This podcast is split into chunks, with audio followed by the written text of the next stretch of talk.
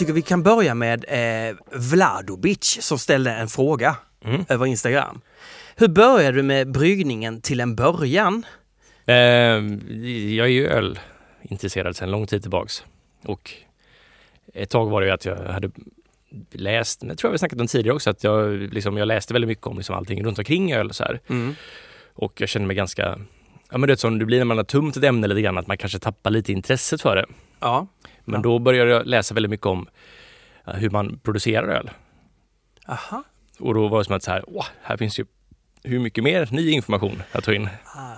När man har pluggat stilar och druckit väldigt mycket olika stilar och sådana saker så blir det Mm. liksom så här att man, man känner sig lite färdig med liksom Mm. ja, ölhistoria och sådana saker. Och så ehm, och i samband med det här så jag började titta på hembryggning, hur man gjorde det och sådär för att det var, verkar spännande men också lite skrämmande liksom. Det var väldigt mycket information där och man jag är ofta en sån person som vill läsa mycket innan jag börjar någonting. Jag är inte bara den som köper ett Ursäkta. Men alltså gick du till nätet då och började googla eller gick du till stadsbibblan eller hur? Nej, jag gick till nätet. Jag, du, men du är ju gammal ändå väl? Ja, jag fyller 33 nästa vecka. Ja, Ja. okej. Nej, Ja, jag, jag, Nej, du så här, ja, men liksom så här. Ja. mitt Mm. nörderi har ju så här, jag installerade Linux första gången jag var 13 liksom. Mm. Så jag, jag är van med datorer. Ja. Men eh, jo, så jag hade börjat titta och läsa på hur man skulle göra öl och Mm. i samband med det här så började jag och Olof faktiskt prata om att vi kanske skulle ge oss in i ölbranschen. Och då bestämde jag mig för att då satsar vi, då nu kör jag på hembryggning.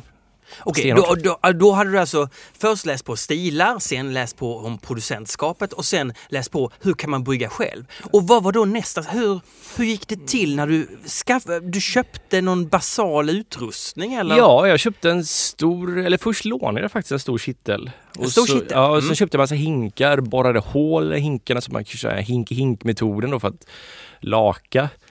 Eh, Mm. isolering och Ja. ja, alltså jag tog alla pengar jag hade faktiskt nästan i stort sett och la det på hembryggarutrustning. Och då gjorde du det hemma Jag gjorde det hemma i köket. I köket? I ettan. Ja. i ettan. Ja. Hur mycket plats tar det här egentligen? I början tog det väl, vad ska man säga, jag har väl 39 kvadrat och så kanske det tog en, två kvadratmeter man staplade allting på Ja. toppen så här liksom. Ja. Eh, sen gjorde jag det här jätteintensivt ganska länge. Jag bryggde Ja. jätte, jättemycket öl hemma.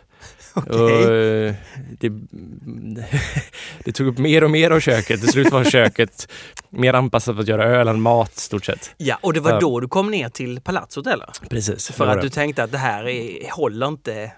Eller håller? Du klar, Nej, det, var riktigt, det, det var en bonus att det var mer att, att jag kunde brygga här nere faktiskt. Okej. Så sett. Ja. Men det var en väldigt bra bonus faktiskt. Ja. Det var nog en av de bonus, eller grejerna som gjorde att jag eh, valde att sitta här och jobba med IT istället för att Ja. gå till ett företag.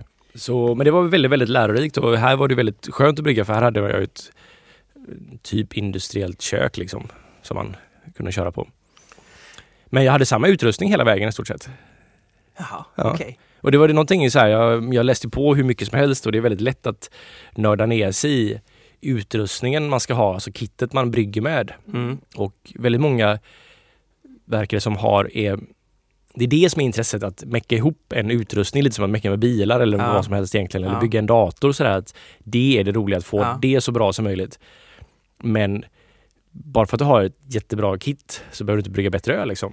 Jag fattade snabbt att det var processen det var som viktigast. här. Så länge jag vet att jag kan alltid återproducera det här så, eller, i den Mm. Mån man kan som hembryggare. Liksom, att man försöker ha allting samma. Och sådär. Jag lärde mig mitt egna system och då kan man producera vört helt enkelt på ett bra sätt. Ja, men det är lite grann som att sitta och skruva på en gammal mogsynt och få fram härliga ljud. Mm. Det är ju en sak att sitta bara med själva maskineriet. En annan sak att bygga en låt och producera. Ja, Ja precis. bara- Är du helt omusikalisk så kommer det väl inte spela roll att du fick ett riktigt bra sound från...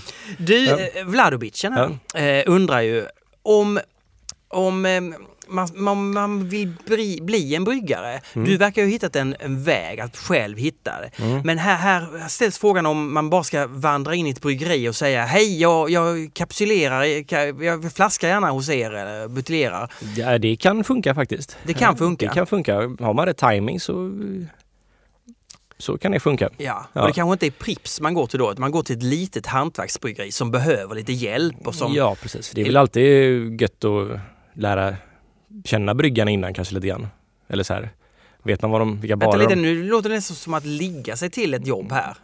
Eller är det min hjärna som... Det är nog bara din hjärna. Det är min hjärna. Ja. Just det, nej. Nej, men det är ju en, öl är ju väldigt socialt liksom så att Ja. eh, också du vet så pratar man ju mer när man dricker öl och sådär. Nej men om man faktiskt träffar folk för det är ju, det är ju jättemycket events hela tiden och väldigt mycket av bryggarna i Göteborg i fall är ju på Men då blir det väl ligga och slagsmål? Jag menar det är öl vi pratar om, det är alkohol. Jo, sen så tyvärr är det ju mest män i det hela och eh, ja, okej, okej. det blir inte så mycket ligga faktiskt. Nej. Nej.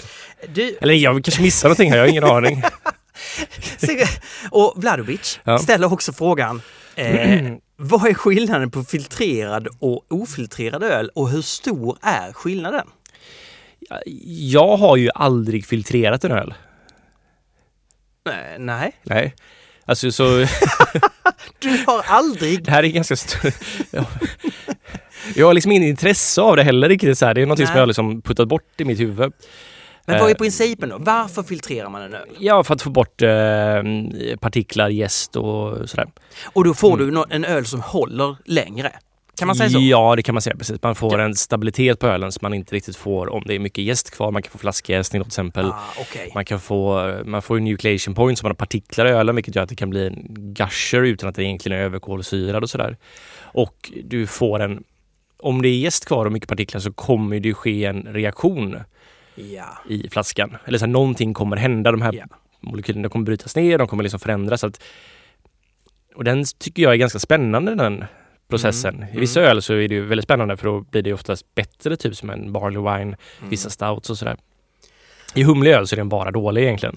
Ja. Men här är ju väl lite som ett så här som god design handlar om att så här, kompromiss mellan liksom funktionalitet och estetik någonstans där. Liksom att så här, jag föredrar ölen smakmässigt när man inte tar bort partiklarna och sådär som man gör med filtrering.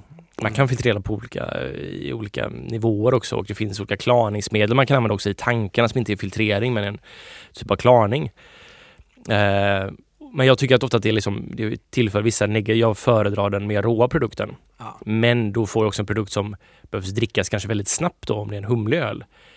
Så jag lutar mer då att så här, jobba med att försöka få ut ölen så snabbt som möjligt, att den dricks färsk. Istället för att ha en bekvämare produkt som vi vet att vi kan hålla längre och sådär. Får smaka rikare. på det. Men du, Mm, det här med klarningsmedel. Mm. Det låter riktigt läbbigt alltså. Som om man är- hä- häller i Jiff eller Vim eller sådär i, ner i tanken. Nej, det är inte så farligt. Idag, förr i tiden så använde man ju ofta isinglass eller gelatin, vilket är baserat på, gelatin är ju, ja, gelatin. Gelatin är men Ja. vad, vad, Isinglass, det är baserat på fiskblåsa. Alltså restprodukter i fiskindustrin så... Mm, gott. Ja.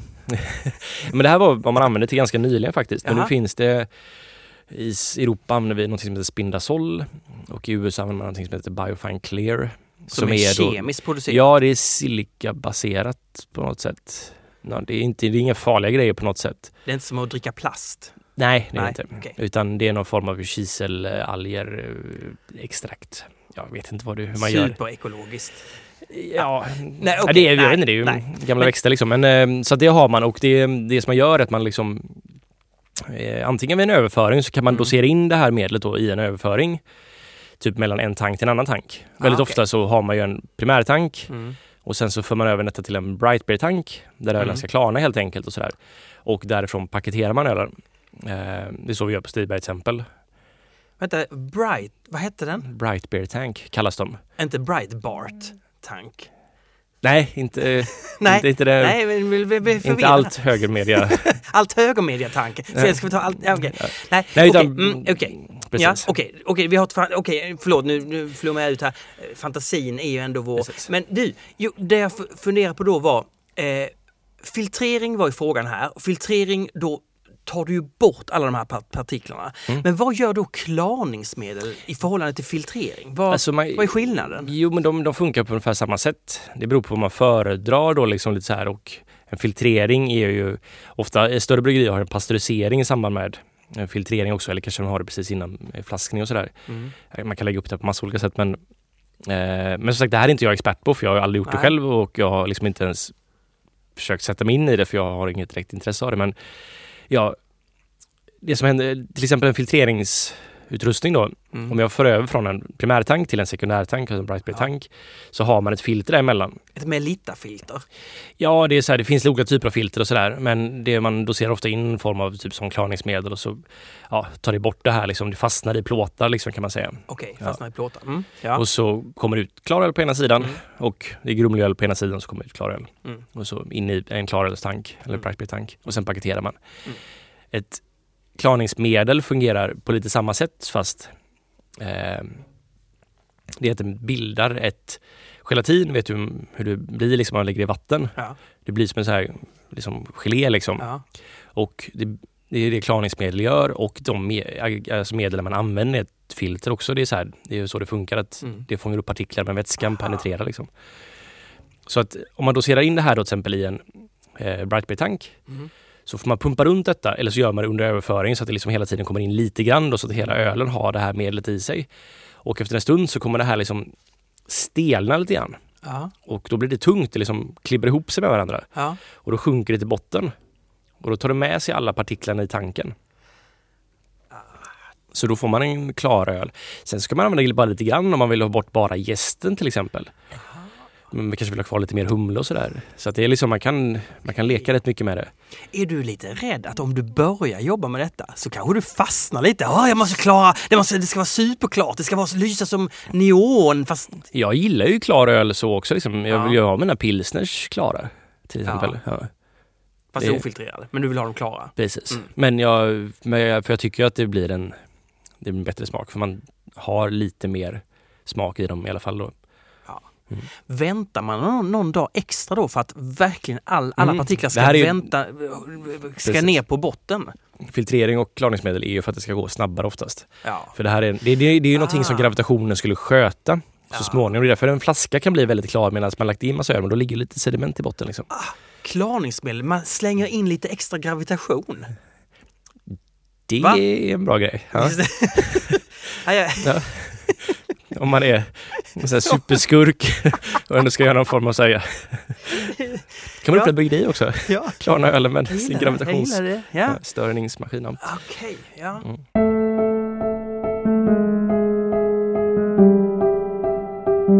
Hur går det i den här följetongen OO eh, och bryggeriet som ni håller på att bygga upp? Jo, Blir men- det någonting? Ja, Kommer det, det? ja, det tror jag. Har, har bryggverket kommit? Nej, det har inte gjort. än. Nej, det har inte kommit. Nej. Har det hänt någonting sen senast? Mm. Ehm. Ja, det har hänt massa grejer, men jag vet inte om det är så roligt att prata om Nej. här. Typ att Det, det, det, det är planerings... vi har har gjort planering. golvfolk och hittat elektriker. Och, Åh, åh, så Ja, pass, ja, så pass elektriker, ja. ja, Härligt. Okej, Ja. allt det som man behöver göra med en lokal helt enkelt håller ni på med. ja, precis. För nu är det så här, nu jobbar jag nästa vecka också upp på Ja. Stiberget. Ja, Alltså, vad är det för datum idag? Det är Ja. typ 17 idag.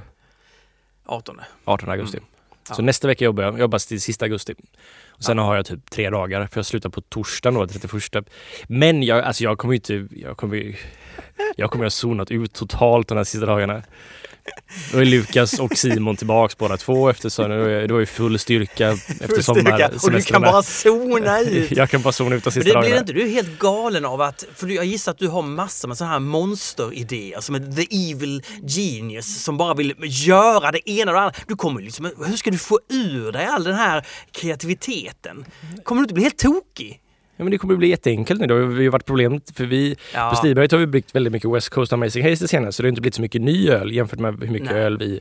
Förr i tiden så var det som att vi kastade spaghetti på väggen och typ så här, Ska vi göra det? ja vi gör det och så. Nej det funkar inte. Ja men titta den där fastnade. Ska vi brygga den igen? Ja men det gör vi. Ja, gött. Ja, det är bra. ja. ja men så nu har det blivit så här så att nu, nu har jag byggt upp ett stort lager av öl jag vill göra. Så vilket är väldigt jobbigt. Jag börjat, nu börjar det bli ganska nära så nu börjar det bli så här. Nu tänker jag mer och mer på det. Är så här, liksom, så här, studsar lite grann och så här, jag vill göra det här. Och så jag trakasserar ju Olof då som försöker bara få till att allt det här, för det är jättetajt att vi ska få allt det här att funka liksom. Jag vill brygga det här och det här. Bara, kan vi inte bara fokusera på att hitta någon som kan göra vårt golv först? Så, här. så han är lite irriterad på mig nu. Jag tycker det låter så... Jag bara spottar ur mig så Jag tycker det verkar vara bra Ja. att Olof är med. Om jag säger så. Om jag säger så, så. Också. Det är bra att du är med. Ja det är, det är jättebra att Olof, det här har aldrig hänt någonting om inte Olof var med. Du, Ja. eh, jag, eh, råkar, jag, jag, jag har sett det att man, man följer ju ofta sin favoritöl. Jag byter ämne här nu. Eh, eh, och eh, man följer sin favoritöl och kollar hur är det nu? Liksom, har det, hur är kvaliteten på den här batchen? Hur, jag drack den i våras, hur smakar den nu? Mm. Och, det, och, då kan man tänka sig att den här ofiltrerade hantverksölen varierar ju ganska mycket i kvalitet av just nämnda skäl. Precis. Men kan du, inte, kan du inte utveckla det lite mer? För jag, jag, man blir ju irriterad när plötsligt ölen som smakade så fruktansvärt gott bara för några veckor sedan som var den bästa man höjde den till skyarna, man började dansa på restaurangen bara för att Hallå, kan det vara så här gott? Så dricker man igen och så bara är den lite fadd eller den har någon bismak eller det är någonting. Men ska det vara så? Varför måste det vara så? Eh, ja, alltså det är väl man försöker såklart undvika det så mycket som möjligt utan att kompromissa ja. produkten. Ja. Vilket är också en balansgång. Det är ju någonting som alltså, jag, jag blir tokig på liksom. Ja. Och den ölen vi brygger, den här liksom väldigt humlegrumliga humliga mm. haziga ölen. De, alltså jag vet inte vad det är, eller så här, de, de är svåra att reproducera till 100% varje gång. Det är så? De är, ja faktiskt, mm. det är man, man krämer ur så mycket smak av humlen och även malten och så här. Det är väldigt, mm. och det har märkt att så här, det är väldigt små saker jag kan förändra i en öl. Mm. och få ganska stort utslag. Till vattenbehandlingen och sådär kan faktiskt påverka oj. rätt mycket. Aha. Och eh, vad ska man säga, den här grumlighetsstabiliteten mm. är någonting som jag kämpar jättemycket med, med att få en, inte för mycket, det finns ju så här en mjölkighet som jag inte vill ha i ölen för jag tycker mm. det blir en ganska jobbig smak, speciellt med lite tid så blir det en så här väldigt, mm, det blir ganska, det blir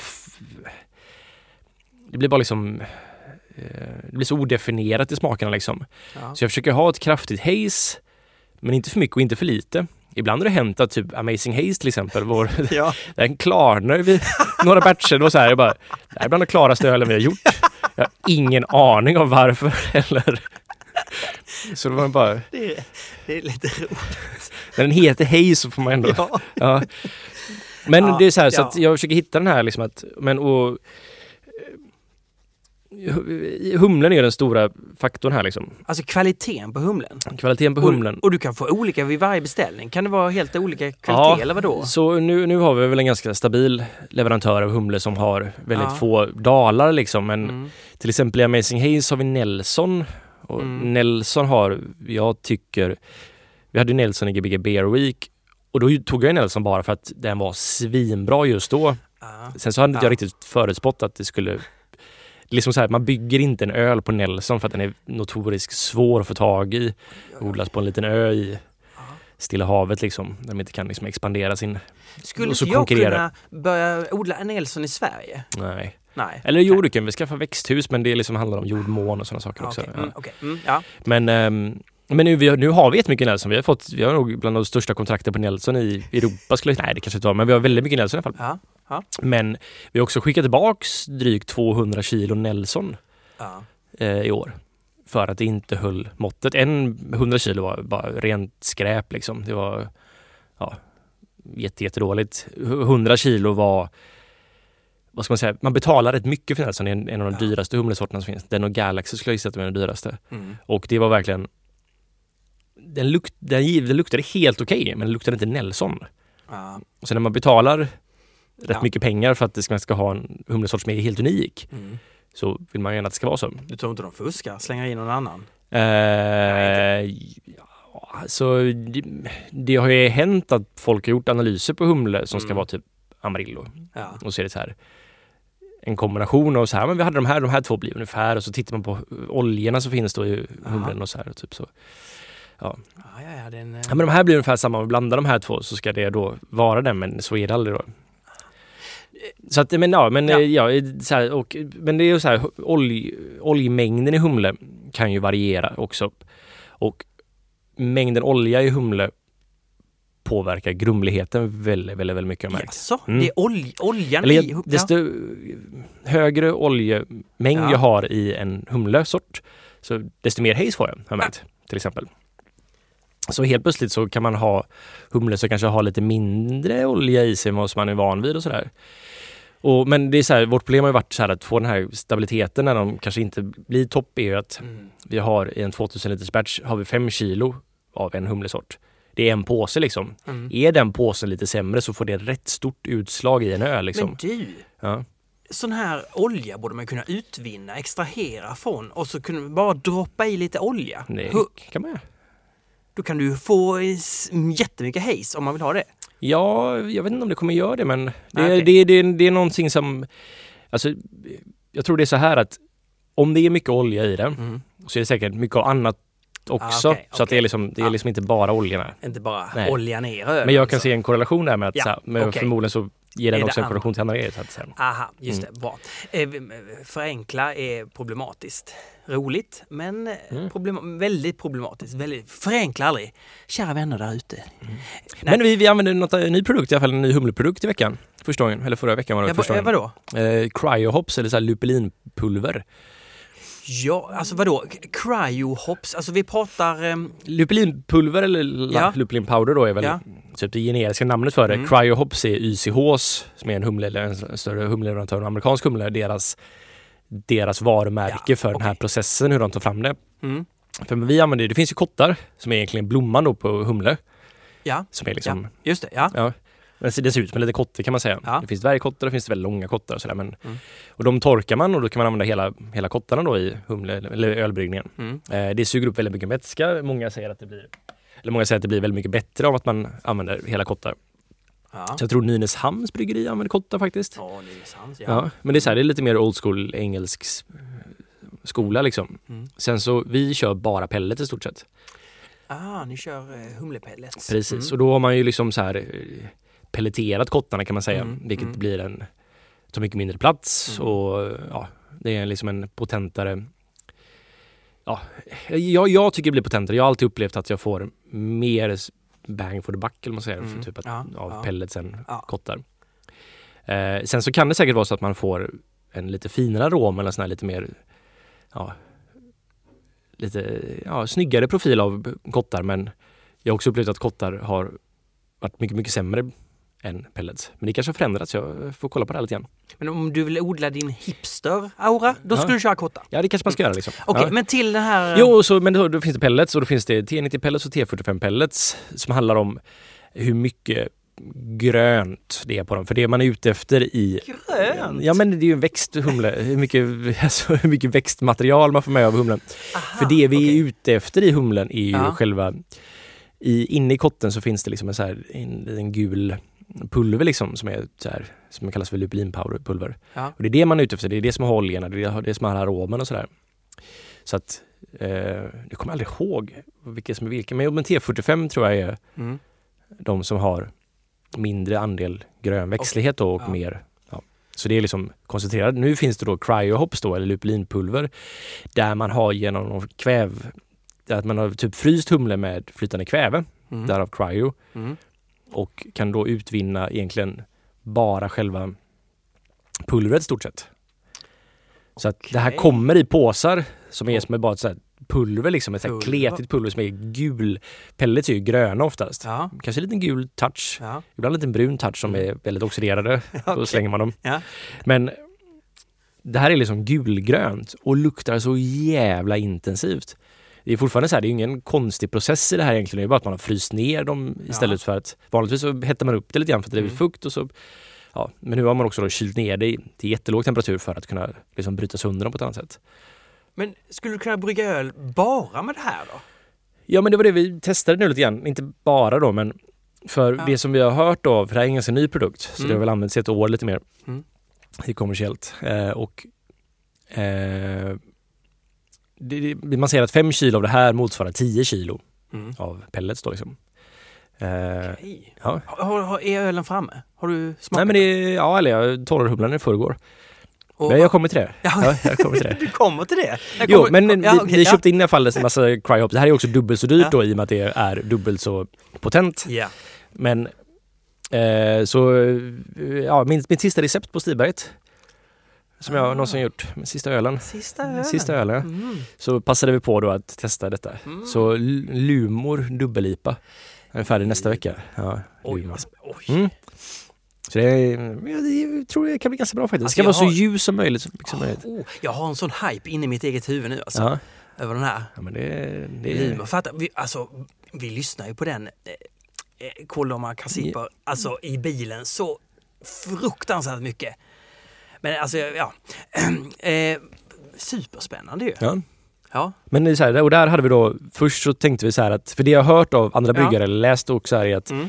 det är svårt att, om man torrhumlar med det, så Ja. liksom häller man ju det i tanken. ja, ja, ja. Ja, men pellets typ liksom lägger sig på ytan men sen så löses de upp och så Ja, är regnar de ner genom tanken kan man säga liksom och så sprider ut sina oljor och Ja. aromer i ölen. Det här lupulinpulvret är så torrt och klibbigt och sådär så det bara lägger sig som ett lock uppe på tanken liksom. Eller så här längst upp då på ölen ja. och så blandas aldrig ut i Nej. ölen. Nej. Så då får man inte ut så mycket om det inte Nej. bara blandas med ölen då. Nej. Så folk har sagt ja, om man ska då torrhumla med det så behöver man liksom hooka upp en pump, dosera in detta och som cirkulera i tanken för att det liksom ska få en Ja. Jaha. Mm. Och det har inte vi riktigt möjlighet att göra för jag har ingen tillräckligt bra pump för detta. Eh, så eh, då tänkte jag så här, ja, men då kör vi lupulinpulver i Whirlpool, alltså Mm. slutet på koket. Och då använder jag faktiskt 10 kilo, vilket motsvarar 20 kilo. Ja. Och det är mycket då? Det är jättemycket. Ja. Eh, då, och då tog, testade vi eh, Equanot och Mosaik Mm. i Whirlpool. I det här- med det här pulvret? Ja, precis. Ja. Och eh, ja, det svällde upp ganska mycket faktiskt. Vi fick ut ganska lite öl i slutändan. In i jästanken. Och, och det var så här, vi har ju, en- det är ju en Whirlpool och hela idén med en Whirlpool, jag vet inte om jag visat det någon gång när jag varit på bryggeriet. Nej. Man, man snurrar runt ölen i eh, kokkitteln Ja. och då liksom centrifugalkraften puttar alla partiklar som är tyngre då, den vätskan in i mitten. Så man bildar som en kon så här så kan Ja. man dra ölen vid sidan om då. Ah. Och då brukar de här proteinerna som fällt ut under Mm. koket och humlen brukar liksom kleta ihop sig så den blir ganska kompakt i som Mm. en kaka liksom. Ja. Inte när man har lupulinpulver. Då blir det som en så här, det var som en stor bagegga i botten. Okej. Ja, som bara rann ut. Som bara rann ut. Ja. Ja, så att vi fick sluta föra över till jästanken ungefär 100 liter innan. Det är ganska mycket öl Man kan säga faktiskt. att det här blir en dyr öl. Man kan säga att det blir en dyrare, ja. En superdyr Ja, öl. precis. Ja. För det, den kommer vara 9% så det är mycket malt i. Det är, den, Så är du- gjord, den är gjord med 100 Barke pilsnermalt. Den Ja. ljusaste malten jag någonsin använt. Barke pilsner. Ja, den var jättefin faktiskt. Det är en sån gammal typ av kornsort Mm. som odlas i Tjeckien. Och skönt in i hipsterträsk. Ja, Ja, precis. Ja, ja. Ja. Ja men det finns ju, Marisotte till exempel är en engelsk typ av malt då som är som en, det är en kornsort. Ja. Precis. Kan du inte Oftast, säga poison istället så får vi också, eh, ännu mer känsla. vad sa du? Poison. Jaha, Ja, nej, förlåt. Nej, jag, jag, börjar gå loss här på. Ja. Ja. Nej, men ja, okej. Ja. så att, eh, men så här, och det som jag upplevde med det här var att man brukar alltid få en, beroende på pH och sådär, så brukar man få en färgförändring under koket liksom. Ja. Att det går mot lite mörkare. Ja. Och även under jäsning kan detta ske liksom, att det Mm. händer någonting där. Men den här är så fruktansvärt stabil den här malten liksom. Den är jätteljus Mm. från början och den bevarar sin... Den Men har liksom det- ingen färgutveckling. Då är ju namnet ännu bättre. Det var, hela, det ja. ja. det var hela tanken. Plus då att vi slängde in 25 kilo nyslungad vildblomsterhonung i den också.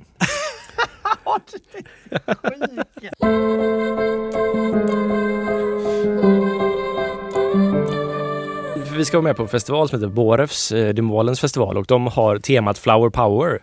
Jaha. Ja. Så där är anledningen egentligen till att vi hade i Ah. honung för att... Plus jag var intresserad av att göra en öl med honung faktiskt. Ja. Jag tror det kan bli en ganska bra touch i en... Ja, just i en Schysst. dubbel-IPA också. Vad Ja. spännande. Du, Men jag hade, jag hade jätteproblem att hitta honung för det är tydligen... Eh, säger man att man odlar honung eller odlar man bin? Biodlare heter man det. är ju biodlare. Ja. Men, Men vad, man skördar väl honung? då skördar man honung? Fast Eh, man odlar od- bin? Man skördar, man odlar i och för sig vete och man skördar vete. Man Ja. odlar, ho- ja, Mm. odla bin. Det tycker jag låter lite... Det låter makabert på något sätt. Ja, det gör det faktiskt. Ja. Det gör det faktiskt. Men tydligen så är det ont om honung. Så jag fick lite nummer från, ja men bland annat för Alex då som vi hans mjölk vi druckit. Mm. Det är honung. Och ehm, ja men snacka med folk men de, och jag fick tag i en kille så fick jag lite nummer till andra folk och det var så här, nej vi har ingen honung, det är dåligt år. Men så var jag på bröllop, min kusins bröllop. Och, Och då? ja men så satt jag bredvid en kille och han bara så här, vad, så här som man gör på bröllop, vad gör du typ? Nej jag typ jobbar med det här men min passion är egentligen bin. Jag bara Jag behöver 25 kilo honung, kan du fixa det här? Bara "Ja, jag kan ringa min pappa. Så gjorde han det. Ja visst, inga problem. Så ehm, Ja. Yes. Så den var liksom, den var gjord liksom slungad veckan innan och sen så Men vänta, okej, när hade du i honungen? Är det här? Den hade vi i, ehm, eh, inte i koket, utan det enda vi gjorde var att vi eh, värmde upp det lite grann innan så det blev liksom Mm. väldigt härligt för den hade stelnat lite grann tills vi fick den liksom. Så Mm. att den blev väldigt rinnande och sådär. Mm. Sen stod jag och Simon och hällde i 25 kilo honung i tanken då efter att vi precis har fört över den till jästanken. Aha. För att om vi värm, skulle vi haft i den i koket till exempel Ja. eller i Whirlpool så skulle väldigt mycket av humlens eller eh, honungens aromer liksom ja, ångat bort liksom. Eller så här, man, ja, ja, ja. Mm. Den bryts ner vid högre temperaturer. Så vi vill ha det. Det är lite risk med det för det kan finnas bakterier och sådär i Mm. honungen. Men samtidigt så är den här en 9 i dubbel-IPA så jag tänker att alkoholen kommer döda det. Plus att det är jättemycket lupulinpulver och humle är också bra för antibakteriella. Att, men det var, det, var bland det, det var nog bland det kletigaste. Det här är den kletigaste öl jag någonsin gjort. För det var så här, jag och Simon står där och häller och liksom så här på en lite smal stege för den väger ju rätt mycket den här och ska Ja. i ett litet hål. Och det bara rinner på utsidan av tanken och vi står där och bara så här slickar oss på fingrarna för det var jättegod honung. och häller i, nej det var inte Du, men du brukar säga att, äh, att ähm, alkohol smakar sött. Ja. Eh, och, nu hade och nu är det 9 i. Mm. Eh, och dessutom hade ni honung. Det kommer ju bli det sötaste du någonsin Ja har fast gjort. honung ges ju ut ganska mycket. Alltså. Aha. Så det, är ju, det är ju ren fruktos mer eller mindre. Vilket är bland de enklaste sockerarterna att ges ut. Liksom. Det är Aha. lättare än att strö socker. Liksom. Okej. Så det, den kommer skapa alkohol men den kommer inte liksom lämna kvar någon riktig restsötma. Så, men den kommer, den, jag tycker, jag inbillar mig att det smakar lite honung faktiskt. Usch, det Ja. här låter väldigt spännande. Men, Men ja. ja, sen bara komma till det här med sista med luplinpulver. Men vi bestämde oss att vi ska ändå prova för det här ska vara en, i torrhumlingen 100% citraöl. Eh, Ja. För jag känner Mm. att Mm. för mig är citra väldigt, väldigt gul som humlesort. Jag har så här, Mm. Amarillo är röd, Simcoe är blå. Jag har liksom ingen Equinotti grön. Det är så hur jag har i huvudet. Ja. Och för mig är då, om det här ska vara väldigt ljus öl och Mm. gul öl liksom Mm. så, här, så vill jag använda citra för att Mm. den är i mitt huvud gul. Ja. Eh, Ja. ja. Men eh, då använder vi lite lupinpulver. Ja. Men då tänkte jag så här att ja, men, jag har ju en sån, vi tar humlen under tryck. Vi Mm. liksom har en grej som vi kopplar på tanken när vi liksom droppar ner humlen under tryck, vilket Mm. vi kan göra. Eh, så jag laddar upp den här då, grejen som tar vanligtvis 5 kilo pellets. Fick i typ en tredjedel av påsen den här innan den var full för de är så fluffiga den här pulvret liksom. Ja, ja, ja. Jag bara okej. Så kopplar på så börjar jag så typ så här väntar jag en stund och så bara så här undrar om det har droppats ner liksom. Så jag stängde och så typ öppnade och så bara så här, nej det har det inte gjort. Så var det som så här, det bara låg på, Det låg på, på då, ventilen liksom så här, vad fan. Jag har fått ner någonting här. Så jag okej men jag måste släppa på trycket i tanken. ja. Och så får vi ta loss ventilen och bara hälla i det liksom. Det är det enda Ja. sättet vi kan göra det här på. Men då hade jag ju massa humle där och så ja. skulle jag, trodde jag hade släppt allt tryck i tanken. Men det var lite tryck kvar, eller det släpper hela tiden nytt tryck då. ja. Så när jag öppnade ventilen så bara blåste all den här lupinpulvret upp så här så jag stod där och hade så här, det bara regnade pulver på mig. Jag blev så här, den är ju jätteoljig så jag blev så här jätte, jätteklibbig och nös något fruktansvärt. Men ja, jag och Simon igen då fick ställa oss på den stegen och så hälla i den här resten av påsen. Alltså det, det, det kladdigaste, den kladdigaste ölbryggningen Mm. någonsin med honung och med det här pulvret. Ja. Precis, men då var tanken så här att för sen skulle jag droppa i då 20 kilo Mm. pellets på det här.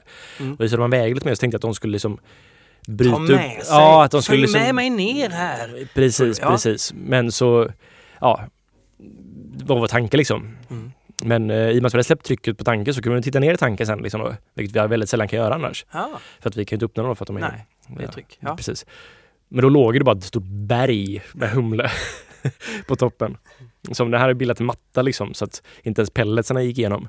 Så jag fick bubbla upp massa koldioxid i tanken för att liksom bryta upp den här ytspänningen. Här då. Alltså det är så många nya processer Ja. den här ölen så att... Men ja. jag, jag, Mm.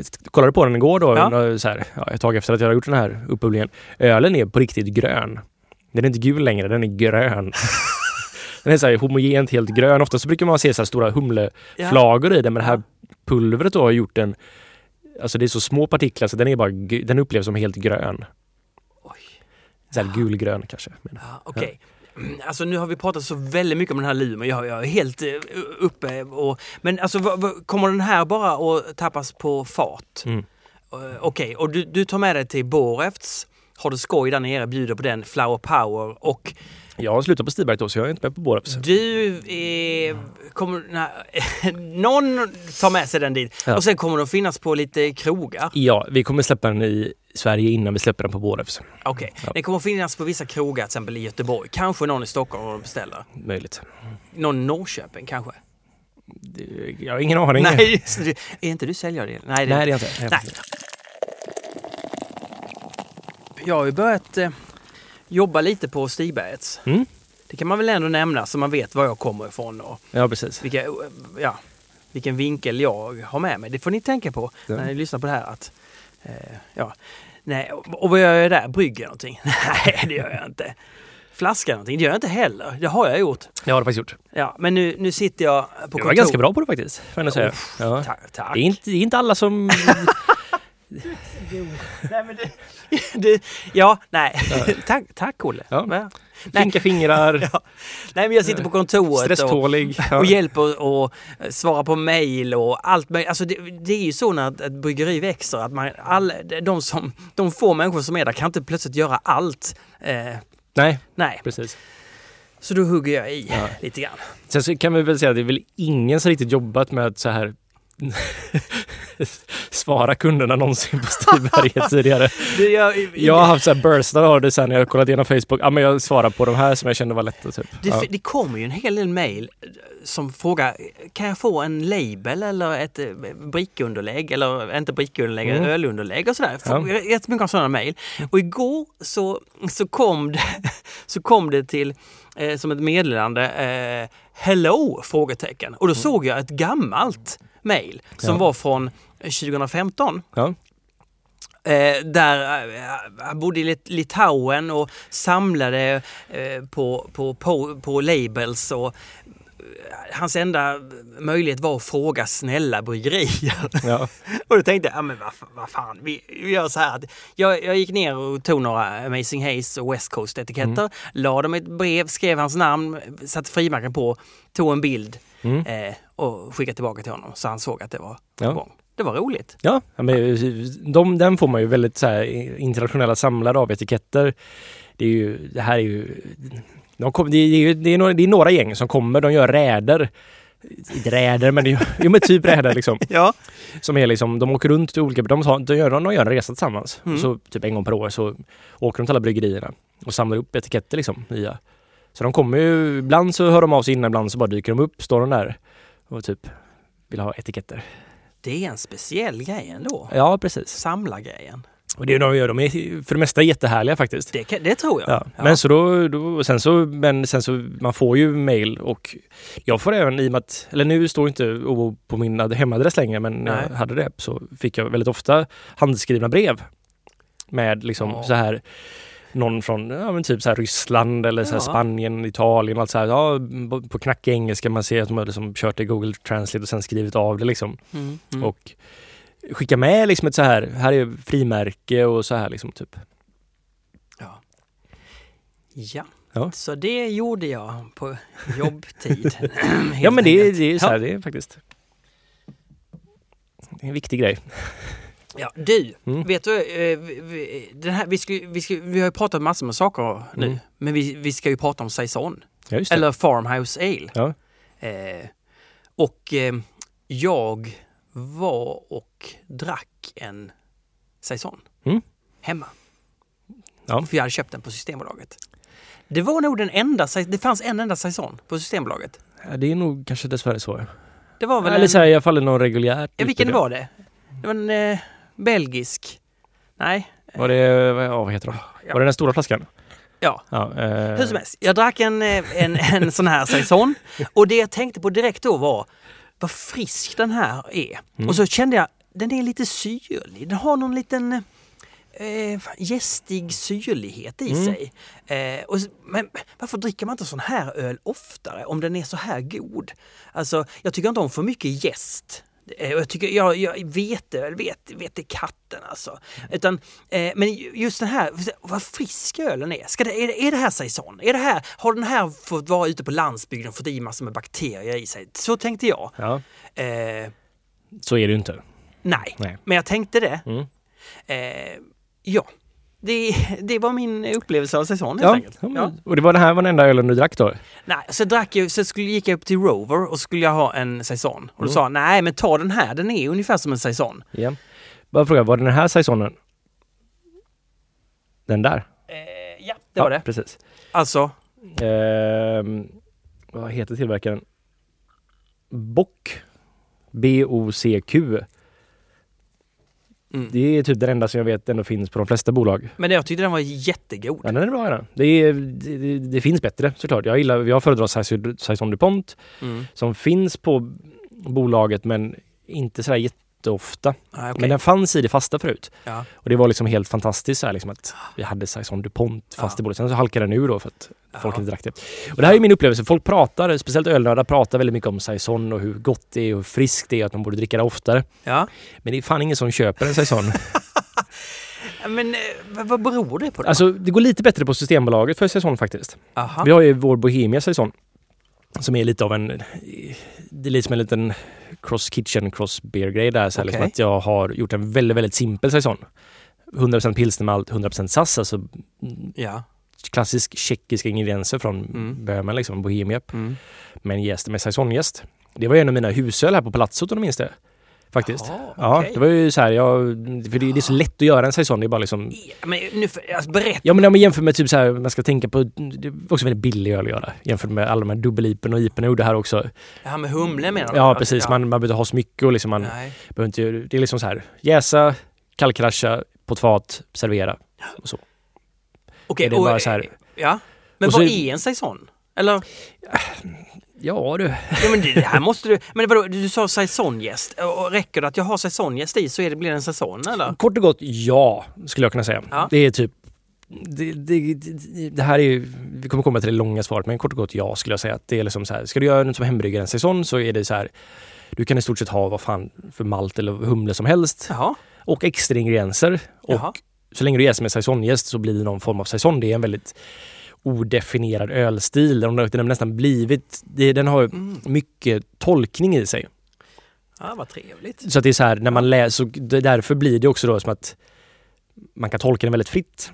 Mm. Därför blir det idag, finns det idag väldigt mycket saker som jag kanske inte skulle egentligen kalla saison, men som är saison för att det är saisonjäst i typ. Ja, och, men vad gör saisonjästen? Gör den att man får den här friska, lite syrliga... Ja, men det gör den faktiskt. Den har ju, det är ju en väldigt belgisk jäst liksom, men Mm. den är lite annorlunda. Den är väldigt fruktig, upplever jag det som. Aha, Och så- aha. Är den en väldigt aggressiv jäsare. Och man jäser Ja. ofta väldigt, väldigt varmt. De trivs ju i väldigt höga temperaturer och då får du en helt annan smakprofil på den. Ja, ja. Det här var liksom, man gjorde ju öl utan att man hade någon så här kylskåpsteknik och sådär för länge sedan. Ja, ja, ja. Så den har liksom avlats fram i varma temperaturer och Mm. att man inte har någon kylkontroll på den. Okej. Jobb. Men då- då får man vissa smaker och då blir den väldigt frisk och sådär. Men Ja. alltså, jag har min definition av saison Mm. och den är ganska smal och traditionell. Jag berättar. Ja. Jag, i, inför det här avsnittet så läste jag faktiskt om en bok för andra gången som Ja. heter, vänta, jag bara se vad den heter. Ja. Den heter Farmhouse Ales Culture and Craftsmanship in the Belgian Tradition. Från, och så är det Phil Markovich som skrivit den här. Men det som framförallt är väldigt bra i den här, det här är en jättebra bok. Jag rekommenderar alla. Den är inte så lång, man kan läsa den på en dag i stort sett. Ja. Den är fantastiskt bra och eh, om man är intresserad av saison eller typ så här traditionell bryggning så är den fantastisk. Eh, men framförallt så är det Yvan Debates från eh, De La Seine som har varit med och skrivit ett kapitel om saisonen här som är jätte, jättebra och där ser jag lite grann som att han är en jätteduktig person på belgisk ölhistoria. Och det är lite han som har mandatet att säga vad en saison är. Yvan Debates helt enkelt. Jaha. Ja, och från den här boken Ja. kan man säga att, och hans kapitel i den här boken, så har liksom det som idag är saison, det är därifrån det kommer, kan jag uppleva. Mhm. Tolkningen, hans tolkning av saison Mm. är det som ligger i grunden för de saison, eller bryggerier som brygger saison som jag respekterar i alla fall. Mm. Ja. Och vad... Ja. Och kort och gott är det så här, det här är ju en... Alltså, det här var ju öl som bryggdes på bondgårdarna i liksom då framförallt södra Belgien, Vallonien och sådär. Mm. Och man gjorde detta under väldigt primitiva förhållanden. Man bryggde ofta på vintern när man kanske inte hade så mycket aktivitet men man hade liksom ja, olika typer av sädeslag och sådär. Mm. Och det var kallare så man kunde göra öl för på sommaren är det för varmt, det är för mycket liksom, Okej. det är för Mm. icke sterilt i luften liksom. Ja. Och eh, de här ölen hade då förmodligen, eller de hade väldigt mycket bakterier i sig och eh, man gjorde dem liksom med mycket humle för att de skulle hålla längre också. Så drack man dem under skördetid och sådär. Senare på sommaren liksom för ja, arbetarna som kommer till en bondgård behöver någonting att dricka och vattnet var ju inte alltid sterilt och sådär så det var bättre att dricka saison liksom. Mm. Eller den här ölen. Och eh, det här är ju liksom så här, det är lite oklart allt det här men det har liksom utvecklats i att jag ser det som blivit två riktningar på saison. Ja. Den saisonen som överlevde var ju de som hade lite så här bondgårdskulturen dog ju lite ut Ja. kan man kalla det. Mm. Och att, att de slutade göra öl på bondgårdarna men de, de, de levde kvar den här ölstilen, traditionen att brygga den här levde kvar fast i lite mer kontrollerade former. Mm. Mm. Så det finns då liksom bryggerier som um, The Blögs, Blö, Blö, jag vet inte hur man uttalar det, Blög, Blöges, ja, mm. Blåeuges, här franskt uttal, jag vet inte. Ja. Och så finns det liksom um, Saison DuPont. Saison DuPont för mig är så här, det där är Saison. Fast modern Saison. Ja. En kontrollerad Saison. Ja. Eller så här, det här, är- det här är min egen tolkning lite grann. Ja. Eller, och den bygger lite på vad han säger. Men att, Mm. eller hur han, eh, det bygger väldigt mycket på vad Ivan Debate säger. Att de här bryggerierna som fortsatte göra Saison i, men de tog bort den bakteriebiten av det hela liksom. Ah. De gjorde det i en sterilare miljö. Aha. Men de hade Mm. sin gäst liksom som Ah. var kvar där. Och den är ju väldigt aggressiv då och den jäses väldigt varmt, alltså Mm. Uppåt 30-35 grader liksom. Är, annars behåller man ju runt 20 liksom. Ja, ja, ja. Men du. Ja. Och men då, då blev ju den här ölen liksom typ kontrollerad liksom. Det är Mm. samma sak med brittisk öl egentligen. mm. Den hade ju jättemycket Brettanomyces i sig för länge sedan. Det är, ja, Brettanomyces är ju alltså brittisk gäst Mm. liksom. Mm. Det är ju namnet liksom Mm. kommer därifrån. Men att man liksom har, när man lärde sig vad det var för något så arbetade man bort från det. Mm. Så man använder bara ren Saccharomyces istället. Mm. Och samma sak då med belgiska ölbryggare. Och, men de hade kvar den här liksom, traditionen att och det som framförallt hände då var att, så här att det som är viktigt i Saison är att den har antingen väldigt mycket humle i sig. Då. Ja. Det är liksom så här för att det var för att den skulle bli frisk och god liksom. Ja, att, eh, ja. Så, här, så använder man mycket, mycket humle. Okej. Jaha. Så för mig finns det då den här vad ska man säga, industriella typ. Det är Ja. fortfarande väldigt små hantverksbryggerier, ofta Ja, så här ja, gårdsbryggerier som Mm. gör det, men det är de som levde kvar som bryggde vidare sig sån. Men att de då gör de en ganska humlig, mest med europeisk humle, alltså som är Ja. lite, ja, ganska eh, subtil och nobel liksom så här. Ja. Men mycket sånt, mycket sån humle. Ja, mycket subtil Och då blir det väldigt, väldigt friskt och gott liksom. Och så är det så här lätta maltprofiler, lite vete i och grejer. Typ, ja, spält ju bland de bästa saison jag har druckit är från Blog, så det är en vad heter den, saison EP3 eller sånt där. Ja. Eh, också uttalet är jag väldigt Mm. osäker på. Men där har man spält i sig som är en typ av gammal vete. Just det. Så här, ja. ursprung, så här gammalt veteslag helt enkelt. Och, så det, det blir väldigt, väldigt friskt för de har mycket Ja. humle i och så blir det så här. Mm. Men de har inga bakterier i sig. Medan då egentligen kanske den här saisonen för länge sedan när den faktiskt bryggdes på Ja. bondgårdar, den var ju mer kanske lik vad som är lambic-bryggare brygger, alltså deras gös då till exempel. Just det. Öppna fönster. In med alla... Ja, lite så, eller fast det var det bara att det blev så naturligt för att Ja. man hade inte möjligheterna med Nej. renlighet på samma sätt liksom. Så att, och det, var, det är också väldigt uppfriskande och gott liksom, att det var en syrlighet, en funkighet, Mm. det här. Så det är liksom två riktningar medan den ena kanske dog ut lite grann. Har den dött? Det finns ingen sån, den typen av bakterieöl Alltså i... idag? Nej, alltså i, ja, i Belgien skulle jag vilja säga att det enda som är riktigt gör det som är saison då, det är ju eh, Brasserie Fantom. Brasserie Fantom? Ja, ja. han är väldigt eh, speci- speciell gubbe. Ja, Och väldigt speciell öl. Det är liksom så här, det är, det är lite hit och miss kan man säga. Tyvärr så har jag faktiskt inte varit länge sedan jag drack en riktigt bra saison, eller så har mina smakpreferenser förändrats. Men han har Mm. haft mycket, mycket ja, sura bakterier och sådär. Olika typer av laktokulturer. Pedioccus och sådär. Jag har upprättat flaskan en gång som faktiskt hade slime i sig. Som är så här sjukdomstillstånd som Pedioccus går igenom. Så här, viskositeten blir så här. Det är inte slime men den är så här trögflytande men det, det, den, den går tillbaka till vanligt stadie sen liksom. Okej. Ja. Ja. Mm. Men eh, det som jag tror har hänt då i alla fall, och det är tack vare den här boken då. Mm. Phil Markovich har skrivit den, kanske jag sa, jag vet inte. Kanske. Men jag, jag kommer lägga upp en bild på den här också. Ja men bra. Mm, så. Mm. Men eh, det är då att det finns idag två saison skulle jag säga. Mm. Två olika typer av saison. Och det är eh, den då som är jäst bara med Saccharomyces som är liksom ofta ganska mycket humligare, ganska besk, Mm. väldigt frisk och god, lättdrucken, hög kolsyra. Man, det är sådana man vill liksom bälga i sig liksom, som ett stort krus med pilsner liksom. Man så här, Det låter så gott! ja men det är, så här, Ja. det är liksom bara så här, det är så enkelt och rakt på liksom. Det är bara så här, ja det är väldigt fint liksom. Det är en så här rustik öl. Man, jag får en varm känsla i hela kroppen bara tänker på det liksom. Mm. Den tilltalar mig väldigt, väldigt mycket. Mm. Och den verkar ha tilltalat väldigt många andra bryggare att brygga väldigt mycket saison och tolka det här och liksom, Ja. verkligen lägga ner sin själ i det hela. Liksom. Tyvärr så säljer det alldeles för dåligt. Men, ja. Men det som jag märkt då är att den här liksom sura, den här liksom mer lambic-liknande saisonen, Mm. den dog ut i Belgien Mm. till stor del. Han, Fantom, han startade på 80-talet. Så han är en ganska ny, eller gammal men ändå Mm. ganska ny då liksom. Mm.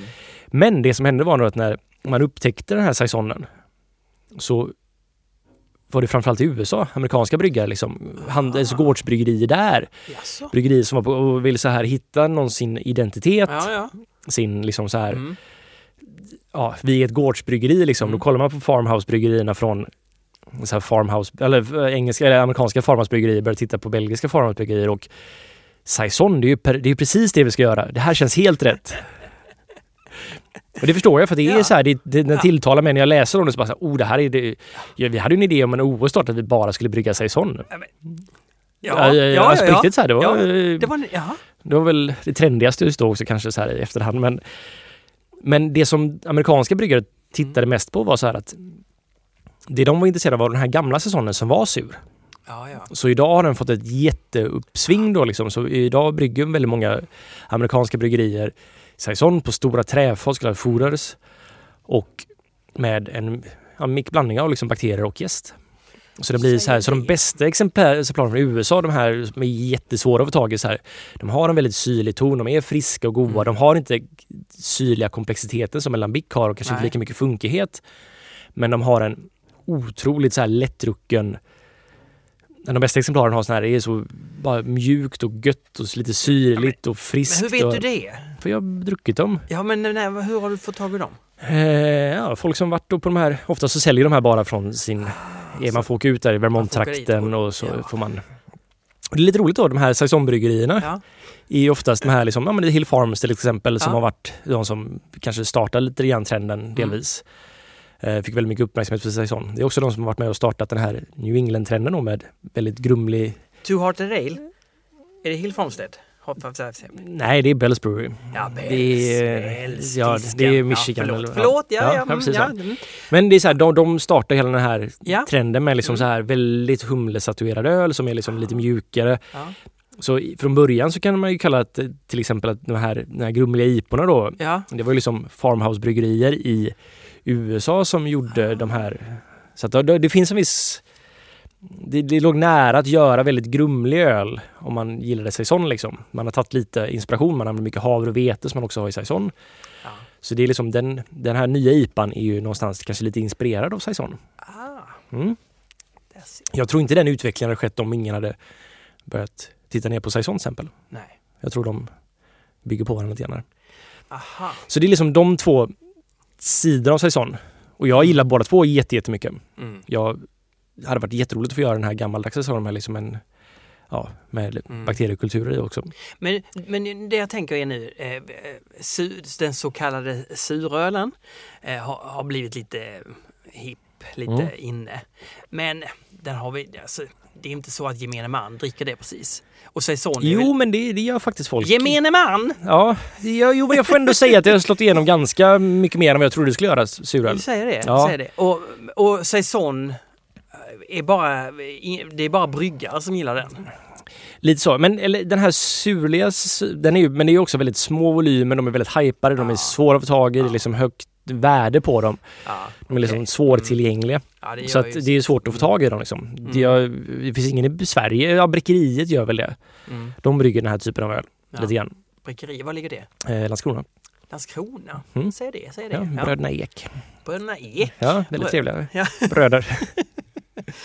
jo, de har ju fått jättemycket uppmärksamhet i USA Mm. för att de varit med och gjort det här och bygger med liksom Men ehm, det som har hänt också, som jag snackade om det här med att Mm. det är en väldigt... Eh, jag kan ju se det lite grann ibland som att folk, det är som en, i tävlingssammanhang så har jag hört folk när man tävlar som hem, hembryggd då att Ja. Saison-stilen, den kategorin då, Ja. har varit lite som en slasktratt där man slänger in allting som inte riktigt passar in i någon annan av de här riktigt väldefinierade ölstilarna. Aha, ja. Och jag har druckit så mycket saison som är så fruktansvärt korkade öl. Aha. Eller som jag upplever... Korkad öl alltså? Vad, vad är en korkad Men berätta vad är, vad är en korkad öl? jag- jag- alltså, Ja men en korkad? det finns ju ja. korkat inom vin och sådär, det är inte Ja. det jag pratar om. Utan, Nej, eh, nej. Det kan faktiskt hända inom öl också. Jo. Det beskriver de i boken faktiskt som en del av smaken i en saison, att den kan vara lite korkad. Ja, Så, men det, var- det var inte det jag menade. Nej, nej, jag förstår. En dum öl helt enkelt. Ja, eller bara så här varför? Ibland så kan man ju bara ta två saker liksom så här och ja men det här är gott, så vi lägger Mm. vi ihop och Mm. det borde funka som Mm. Det är lite som så här när bryggerier som inte har så mycket fantasi Mm. ska hitta på någonting. Mm. För att vara lite så här, ja men vi måste brygga något så här, nu brygger folk med frukt och såna grejer. Vad, eh, vad ska vi göra för fruktöl? Och jag kan ju tycka, det, jo det, det kan vara gott i en IPA till exempel med lite frukt och sådär Ja. men det är ingenting som jag, jag föredrar humle i IPA. Mm. Men jag är lite traditionell också. Ja. Och det är samma sak med så här, sen så fruktöl finns ju som är suröl, lambic liksom och sådär som har frukt. Ja, där blir det jätte, ja. där gifter det sig med syran och det blir så här. Ja. Men då tänker jag, men nu, saison är belgisk, vi, vi gör en saison och så slänger vi på massa frukt eller bär eller vad fan som helst. Och då blir det liksom, okej. Varför, kom, var, varför då? Vad var idén? Så här, blir det här verkligen gott? Jag tycker inte det. Nej. Jag har, det, det, jag har druckit så mycket saison som har så här, ja men rabarber i sig, vi ska ha hallon i en saison. Man bara, Ja, nej. Det gäller ju, det, alltså jag har ett litet tips till dig där. Ja. Du vet, om du tar iporna Mm. så drar de ju åt eh, tropiska frukter. Du har citrus och Mm. du har mango och hela. Men du, mitt tips till dig är, dra det åt päron. Det kan bli jättefint.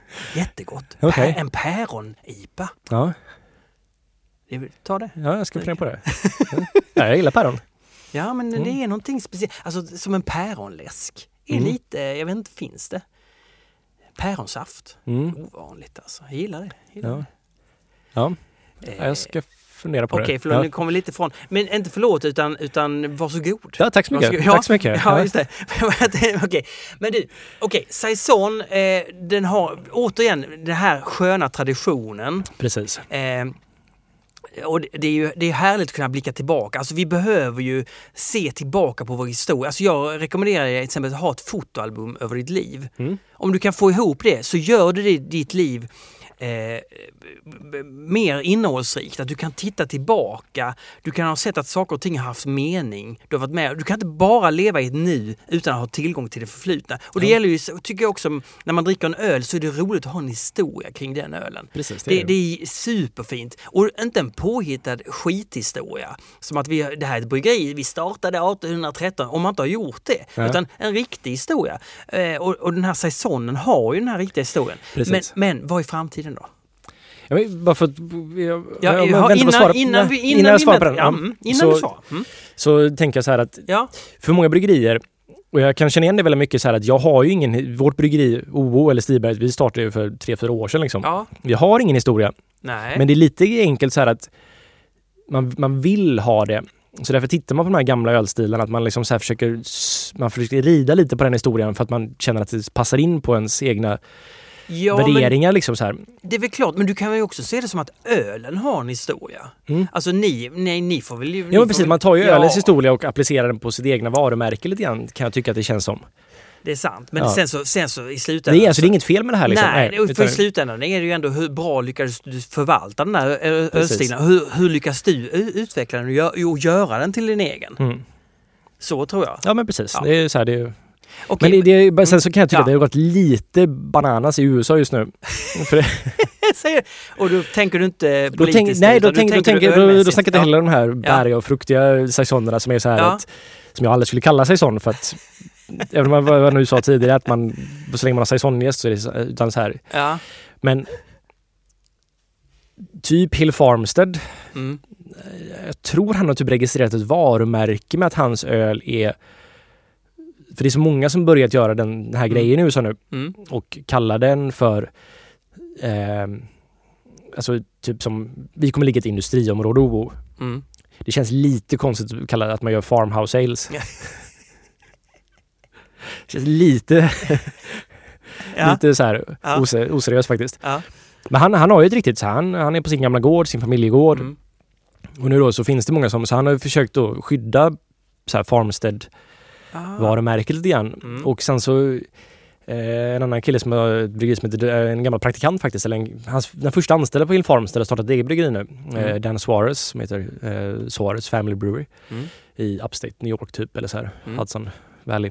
Och eh, han kallar sin öl för Country Beer. Okej. Ja, för att liksom så här, det är så vanligt. De, de, de strävar efter att vara unika på något Mm. sätt. Ja.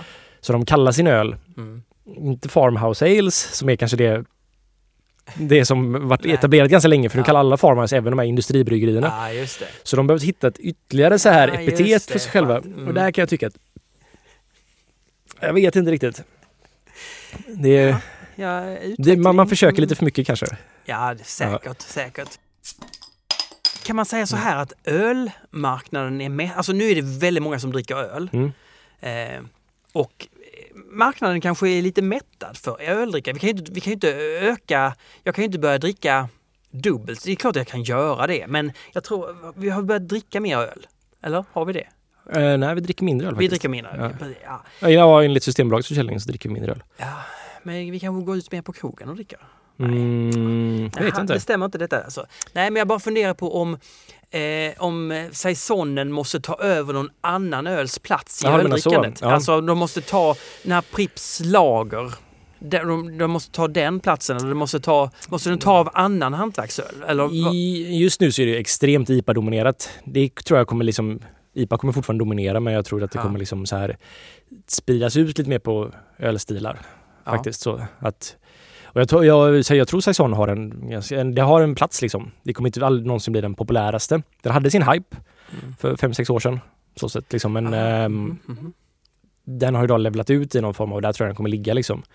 Det är precis samma sätt som Porter. Även Porter säljer jättelite på Systembolaget så finns den ändå, den har sin nisch och den har sin funktion att fylla. Svårt. Du, Det är svårt det där med hype för att det är ju också så att exponering gör att man vill ha saker. Om jag går in på, om jag går, om vi, om jag går in på Rover här i Göteborg. Mm. Då är det ju IPA för hela slanten uppe på deras vägg. I, Ja. s- ja, i stort sett. Och då blir det så här, åh vad mycket det finns att välja och vilket utbud. Och då, Mm. då blir det ju en sån man väljer. Ja. Eh, istället, och det är klart de har ju säsong på flaska och de ha- hade väl, ja så vidare. Allt möjligt. Men, men det, det exponeras inte och då, det, det, framgång föder framgång på något sätt. Ja, precis så är det. Men så här, det som jag också tror är lite framtiden, om vi tittar så här, begreppet farmhouse ales. Mm. Det har vi inte riktigt nämnt än. För det, det är lite Nej. bredare än vad Saison är. För. Saison är typ en farmhouse ale. Ja. Och där finns det vad jag kallar det för två Saisoner. Den Ja, rena ja. och. Sen finns det något som heter för Bière de Garde som görs i norra Frankrike som är en maltigare, alltså öl för att hålla, liksom för att lagra. Ja. Som är liksom en lite starkare, lite maltigare. Mm. Ganska lik Saison men ändå en, det så här, sin egna och också så här historik från bondgårdarna att man bryggde Mm. den där och så här, lagrade i källaren. Mm. Sen finns det Grisette till exempel. Och den Grisette, är, Grisette är en öl, typ Saison från norra Belgien Jaha. som var mer för gruvindustrin. Här är ju väldigt... Ja, men det är så här att man... Gruv- Gruvarbetare behöver också dricka alkohol. Så att, men den var lite lägre alkohol och sådär och kanske lite mindre humlig rent generellt. Men det var också så här, den har ju den auran av sig att vara farmhouse ale, men den kanske var liksom mer egentligen från... Eh, gruvindustrin var... Ja. Jag på den nu här? Eller var det gruvindustrin som tog över efter? Han, eller så här... Belgien har haft liksom både bondgårdar och gruvindustri helt Ja. enkelt. Ja. Ja. Jag tror det är en uppdelning mellan norra och södra Belgien. Att... ja, men vad- vad- du, alltså, pratar du massor med farmhouse? Ja precis, och begreppet farmhouse ales då är ju så här också, det är ännu luddigare än vad saison är. Ja, Det är vad, ju egentligen det är ju bara att man ska göra det på en bondgård egentligen. ja, Eller så här- men vilken gäst du vill helt enkelt. Ja, eller så här, för det är så här. Ja, Quake till exempel, Ja. det är en farmhouse ale. Ja. Det här norska liksom. Ja, ja, Quaken Precis. ja. Din favorit. Man kan argumentera för att jag tror ju att pilsner är, eller jag vet redan nu att pilsner är en av de här nästa grejerna som kommer, det kommer aldrig ersätta IPA liksom. Man kan aldrig liksom jämföra de här nästa grej med IPA. För IPA kommer vara nästa grej hela tiden, liksom, ganska lång tid framöver. Ja. Men nästa nisch som kommer fram och blir lite Ja. större och populär är ju lager. Alltså lager, alltså ja, ja, jag är Ja. lag, jag är Precis, lag, ja, ja, ja, ja. Ja. Men så här, vi snackar ju väldigt mycket mer om pilsners och krispiga goda pilsners, ofiltrerade pilsners och sådana ja. saker. Liksom. Ja.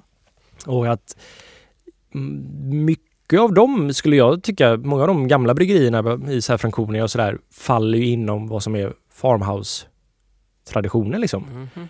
Små bryggerier, ofta i så här... Farmhouse-lager då alltså?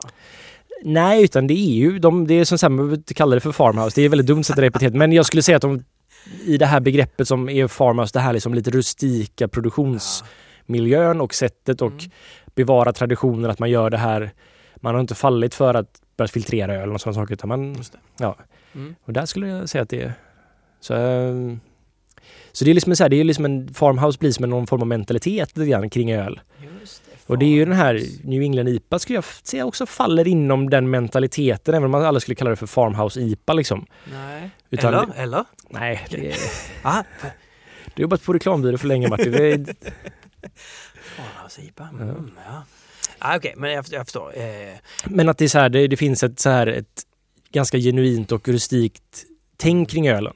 Ja. Ja. Det låter ju väldigt likt eh, alltså, ordet hantverk, hantverksbryggeri, farmhousebryggeri. Alltså det, det är ju lite, de, de är ju väldigt nära varandra. Ja, ja visst. visst, Ja, okej. ja. Ja, just det. Landsbygds-IPA. Ja. Mm, mm, ja, men kanske ja. när man inte har liksom idén om att det ska vara en industri kring Nej, produkten liksom. just det. Ja. Okej, inte... Ja, Ja. saison. Har vi gått igenom alla ölstilar nu i hela världen? Nej, det har vi verkligen inte gjort. Nej, nej. nej, det är bra. Vi har ju inte gått igenom dem sådär jättedjupt heller. Nej, vad till- skönt. ja, alltså, vi, kan inte, vi kan inte gå för... Alltså jag tycker djupet, vi kan, vi kan gräva oss ner. Om vi gör en 1080 avsnitt så Mm. kan vi ju hela tiden gräva oss djupare och djupare ner. Liksom. Precis. Eh, Ja. Få tag på de Vi har ju här haft liksom ganska breda ämnen hittills i programmet. Det jag tänker att i fortsättningen nu kommer det väl nog kanske, kanske gå dig ner lite mer Oh. specifikt på en grej. Det gillar jag. Ja, jag gillar också det. Jag gillar det väldigt mycket. Ja. Det är spännande. Ja. Ja. och så hoppas, till nästa gång hoppas jag att, att du, ni har fått tillgång till lokal, att golvet har ordnat sig i lokalen kanske. Mm. Ja, alltså golvet startar vi med typ nästa vecka. Ja men då, då Ja. så, då kan vi prata lite om golvet kanske, hur bra det blev. Precis. Och nu har jag bara är det, en och en halv vecka kvar på Stiberget. Just det, just det, just det. Just det. det är... Men det kommer bli väldigt tråkigt alltså. Nu när du har börjat på Stiberget också. Det är, väldigt god... Ja det är klart du har det är mycket folk på bryggeriet nu liksom. Det är, så här, det är väldigt roligt att vara på arbetet för att det händer saker och det är liksom det har inte varit så mycket folk tidigare. Så här. Det har varit jag och en annan bryggare. Och, Ja, ja, just det. ja. Men nu är det så här. Ja, det är många där. Ja. Ja. Jag har ingen aning vad alla gör ens liksom. Jo, det vet jag faktiskt. ja, men du kan ju faktiskt fortsätta vara vän med de här människorna. Du, eller måste du bli ovän? Nej, nej. Det, det, nej, nej, nej. Vi kommer vara väldigt bra vänner. Det är Ja. så här. Men jag är mest bara liksom det sociala med att gå till jobbet. Såklart. Mm. Nu, jag älskar Olof och det kommer vara jättetrevligt att jobba med honom men det kommer bara vara vi två nu ett tag liksom. Ja, Till att börja med. ja precis. Ja, Det men kommer- så, ni måste börja så. Ja, Ja. det kommer bli en stor kontrast att så här, folk man har Mm. vant sig att umgås med varje dag liksom försvinner. Men du, jag kan titta förbi. det får Hänga lite. jättegärna, ja. Kanske, ja, Precis. putsa på någon lite. Och vi, vi i OO ska ju faktiskt göra Stibergets öl också. Ja. Ja, vi har eh, gjort en liten deal av att i och med att det går så bra för typ West Coast och sådär Ja. så hinner inte Stiberget göra tillräckligt mycket. Nej. Så vi ska faktiskt brygga på kontrakt. Och du, vet du vad? Nej. Du vet hur man gör. Jag vet vad man gör. Ja. Nej men det är jättebra för oss för då får vi en produktion, vi får en liten ekonomisk trygghet så det är en win-win för oss båda. Och det ska bli väldigt skönt faktiskt. Ja. Man liksom tar inte hela när man så här har en liten tå kvar i, i det hela. Ja. Ja. Du, eh, En grej också, ja, kom på, vi fick, eh, jag fick en rättelse. Eller så här en, Ja. lite, säg det. ja, jag sa någonting som var tydligen helt fel Va? förra Va? avsnittet. Ja. Vilket förmodligen händer varje avsnitt. Jättebra. Vad var Nej det men det var Fredrik Gustafsson som ehm, tillsammans med Therese Mårtensson har eh, Bearded Rabbit. Mm. Kontraktsbryggare, de brygger på, eller Fantombryggan brygger på West Coast. Väldigt Mm. god öl. Mm. Eh, ja, vi pratade om dill förra avsnittet. Ja, Det var så länge sedan vi spelade in. Jag Ja, kommer jo, knappt, men... men- det var förra avsnittet va? jag tror det. Jag tror Ja. det. Dill, jag känner igen dill. Mm, dill. Mm. Ja, eh, och eh, i röstskiviner så får man ofta dillkaraktär och du sa att det kom från eken och sa fransk ek. Ja. Men tydligen då i Spanien så när man började göra öl med ek där så tog man amerikansk ek. Aha. Vitek från USA för den var billigare. Mm. Så att det är tack vare det som den här dillkaraktären kommer. Inte, det är just specifikt då amerikansk ek, inte fransk ek. Ah, det, där, det där vill man inte gå och tänka att man har fel på det. Utan Nej, nej, man- precis man, det. amerikansk ek, dill. Spansk ek, ingen dill. Ja fast det verkar inte vara så heller. Jag försöker sätta mig in i lite grann här men det verkar vara väldigt komplicerat. För det är, så här, det är inte så att alla amerikanska viner har dillsmak i sig. Men sen så kanske de köper fransk ek. Ja, så det är fram och tillbaka. Ja. Men det handlar om att så här, det är, de växer snabbare i USA, eken och eh, vitek har liksom grövre porer. Och någonting då när man eh, ja, hettar upp dem liksom. Man, man kärar insidan liksom. Så, eller kärar men man ja, eh, värmer upp insidan för att få en ja, bränd yta där liksom. Så då f- kommer det fram liksom. Då kommer det fram. Japp. Ja men det låter lysande. Du, nu, nu har du gått så här, vi har, ju kört sex, sju veckors period. Ja, men det har varit ett sommarlunk kan man väl kalla det. Kan vi kalla det för det? Ja, starta bryggerilunk. Ja, men ska vi gå ner, försöka gå ner på en gång i månaden? Ja men det tycker jag. Vi kan ju försöka, det har vi ju försökt nu hela tiden. Ja. men misslyckats med det. Precis. Men jag, jag har varit ganska upptagen och jag har rest mycket fortfarande och hade en veckas semester också. Kan man säga att du blir din egen arbetsgivare också nu? Så Ja, nu kan du styra, du kan du spela in podd när du vill. Ja, i stort sett. Nej, det tror jag inte. Det tror jag inte. Nej. Men vi ska väl försöka göra det kanske en gång i månaden. Vi försöker. Ja, Det är alltid roligt att försöka. precis. Eh, så vi inte att gå med i Ölfrämjandet. Ja. Eh, Tacka tack, Ina också. tack Ina för att du klipper det här. Ja. Det är härligt.